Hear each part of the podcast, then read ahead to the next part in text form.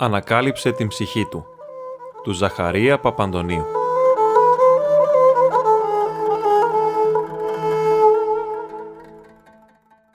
Όταν ο γάτος του κυρίου Συνετού ένιωσε πως ήρθε η τελευταία του ώρα, επειδή είναι φυσικό στην ράτσα του να τελειώνει με αξιοπρέπεια, κρύφτηκε σε μια τρύπα και από τότε δεν τον ξαναείδαν. Ο κύριος Συνετός δεν είχε δάκρυ να κλάψει τον γάτο του. Το τελευταίο, αυτό που χύνεται με τόση δυσκολία, το είχε δώσει αλλού. Από εκεί και πέρα, για ό,τι κακό θα τον έβρισκε, ένα μόνο μπορούσε να κάνει. Να το συλλογιστεί, να το μετρήσει και να το κρίνει, σαν να έγινε σε ξένον. Λοιπόν, μαθαίνοντας από τα παιδιά της γειτονιάς πως ο γάτος του ψόφισεν, έκαμε κάτι ανάλογο προς την αξιοπρέπεια του αγαπημένου του ζώου. Συλλογίστηκε για τελευταία φορά τον γάτο του. Τον άφηκε να περπατήσει μέσα στην ενθύμησή του, με όλα του τα μεγάλα μουστάκια και την καμπύλη της ουράς του, και έπειτα, αφού πολύ καιρόν του έγινε εφιάλτης η βελούδινη αφή της γούνας του και το ρουθούνισμά του, τον ξέχασε. Ναι, τον ξέγραψε τέλεια. Είχε πάρει την απόφασή του. Θα ξεχάσει, είπε, τον τελευταίο που έχασε. Θα σβήσει και όλους τους άλλους. Ο γάτος ήταν ο τελευταίος.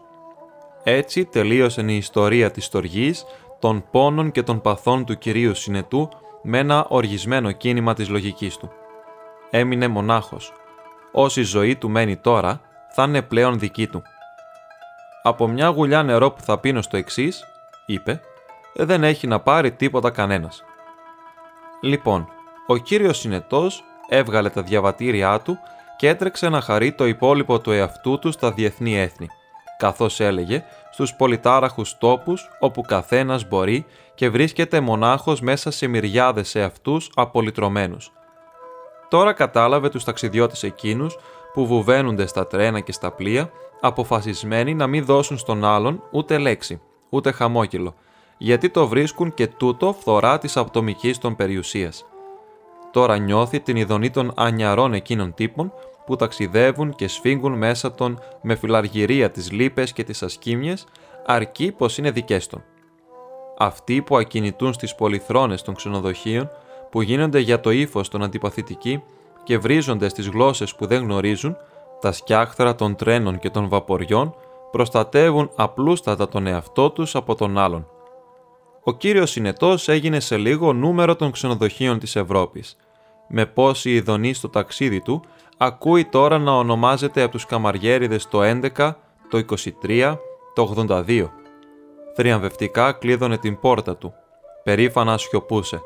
Το ελαφρό κούνημα του κεφαλιού που έκανε για να χαιρετήσει μπαίνοντας στην σάλα του φαγητού, το θεωρούσε θυσία. Ήταν ρήγμα στο κάστρο του ατόμου του. Στον ανύποπτο ξένο που κάποτε του μιλούσε, απαντούσε με σχήμα ή με μονοσύλλαβα. Άλλο ρήγμα. Για τις μικρές αυτές υποχωρήσεις μετανοούσε κατόπιν και προσπαθούσε να τις διορθώσει με μια ατελείωτη σιωπή. «Μη με κοιτάξεις, φίλε μου», έλεγε μέσα του απαντώντας το βλέμμα των ανθρώπων. «Δεν θα μου πάρεις λέξη. Τίποτα δεν μου περισσεύει για σένα. Αρκετά, αρκετά. Είμαι ο εαυτός μου. Είμαι το 11, το 23, το 82». Και τότε συλλογίστηκαν όλους, όσοι δεν τον άφησαν να ζήσει την ζωή του. Ήταν ατελείωτη σειρά ανθρώπων. Ήταν η γυναίκα του, εσπατάλησε το μεγαλύτερο μέρος του εαυτού του για να τακτοποιήσει τις μικρές της αδυναμίες που του παρουσιάστηκαν με τεράστιες αξιώσεις και να περιποιηθεί τους ρευματισμούς της. Χώρισαν και δεν έμαθαν ποτέ γιατί είχαν ζήσει μαζί. Ήταν οι συγγενείς της γυναίκας του. Ήταν οι δικοί του συγγενείς, ήταν οι φίλοι του, ήταν οι περαστικές γνωριμίες του, που και αυτές ακόμα μερικές, η τύχη του το είχε βέβαια, του πρόβαλαν αξιώσεις και του κόστισαν απίστευτες φροντίδες. Για να ξεκολλήσει και από αυτές, αφήκεν ένα κομμάτι από το πετσί του. Καθένας από τους δικούς του, από τους φίλους, από τους γνώριμους, είχε για τον κύριο Συνετό την διάψευσή του στην τσέπη. Άλλος τον πρόδωσε νωρίς, άλλος αργά. Επιτέλους ο γάτος του, αφού τον πρόδωσε κι αυτός, τι άλλο είναι ο θάνατος, του έδωσε την ευκαιρία να κάνει το ιστορικό κίνημά του και να ζήσει μοναχός του.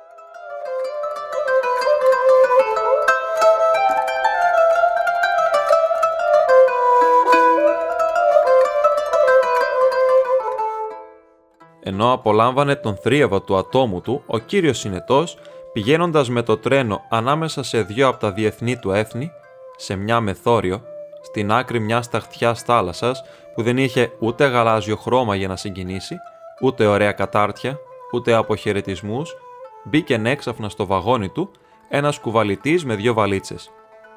Πώς, έρχεται κι άλλος επιβάτης? Α, πέτυχε ο σύντροφός του. Ούτε χαιρετισμό, ούτε λέξη. Ο κύριος Συνετός έκλεισε αμέσως τον εαυτό του σαν μεσαιωνικό φρούριο. «Μη προσπαθήσεις, κύριε», είπε μέσα του, «να μου διηγηθείς τις ελπίδες σου, τις διαψεύσεις σου, τα κέρδη σου, τις γρίπες σου, τις ευτυχίες σου. Δεν καταλαβαίνω τίποτα. Είμαι μοναχός μου. Είμαι ο εαυτός μου αρκετά». Και καρφωμένος στην θέση του, κρατώντας ένα Μπέντεκερ, το αγαπημένο του βιβλίο, που δεν του ζητούσε να συγκινηθεί για καμιά ανυπόθεση ξένη, εκοίταζε στην πόρτα για να ειδεί ποιος είναι ο δύστιχος γελασμένος που έρχεται με την βεβαιότητα πως βρήκε τον ευχάριστο συνεπιβάτη. Δύο κορίτσια, μια γριά, ένας άντρας, ένας ασπρομάλης γέρος μπήκαν μέσα. Όλοι του ρίξαν ένα βλέμμα. Αφού τον εκοίταξαν, ασφάλισαν μια θέση. Ένας λοιπόν θα ταξίδευε. Αφού έριξαν σε αυτήν τη θέση επανοφόριας και πάσματα, βιβλία, τσαντάκια και στο ράφι της τοποθέτησαν δύο βαλίτσες, πήραν πάλι το πρόσωπο που θα ταξίδευε και βγήκαν έξω για να περιμένουν το ξεκίνημα. Ο κύριος Συνετός δεν είχε καμιά περιέργεια να μάθει ποιον ξεκινούν.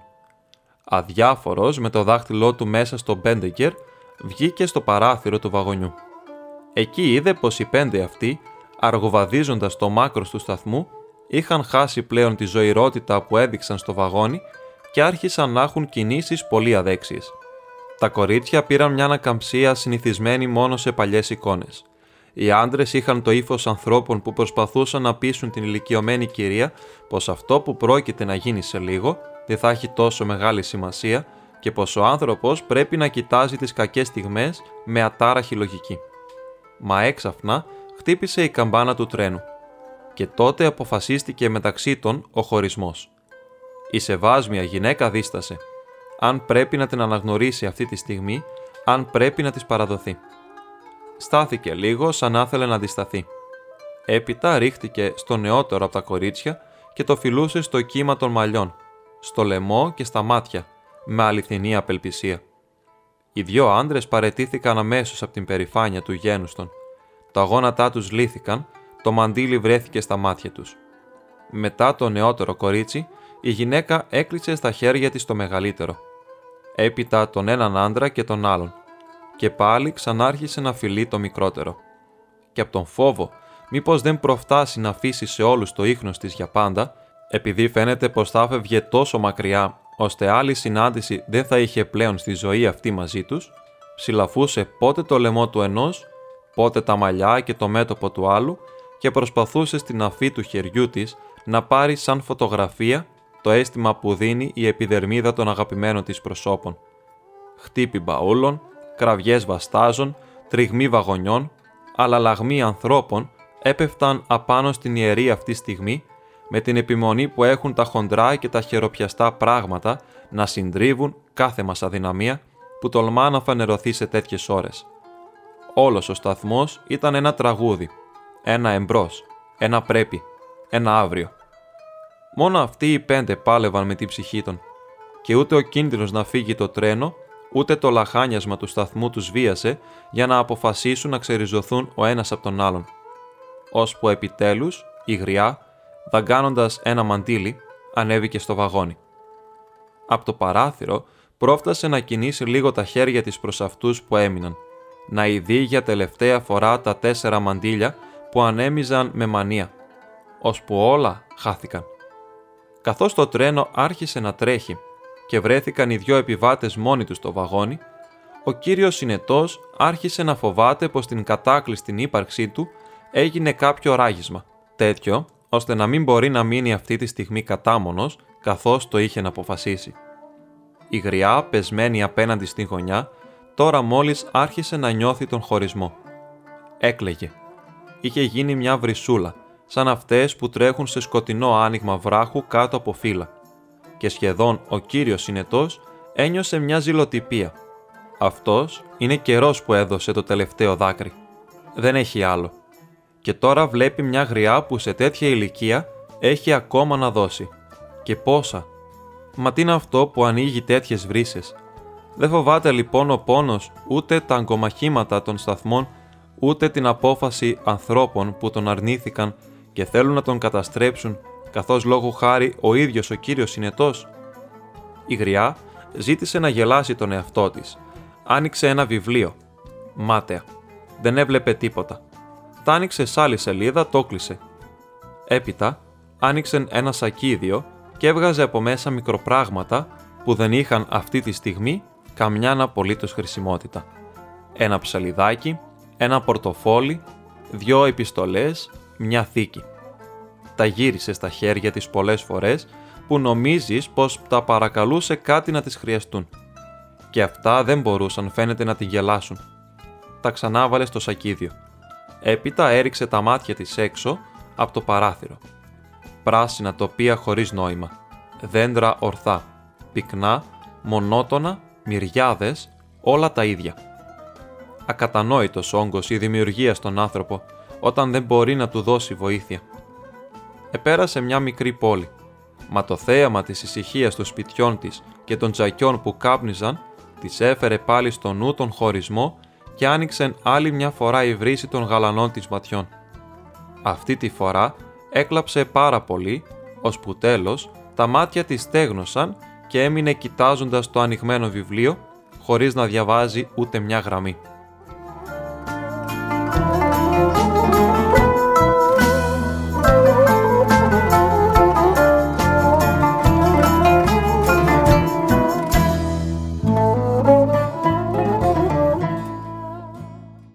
Όπως οι πλημμυρισμένοι κάποτε νιώθουν τον κίνδυνο πολύ αργά, τη στιγμή που δεν μπορούν να κάνουν τίποτε και παραδίνονται, έτσι αργά και ο κύριος συνετός ένιωσε πως το δράμα της άγνωστης ηλικιωμένης γυναίκας είχε περάσει πλέον σε αυτόν. Σαν ύπουλη πλημμύρα ανέβαινε στον εσωτερικό του κόσμο. Όλη η πίκρα της απλώθηκε στην ψυχή του σαν να ήταν δική του.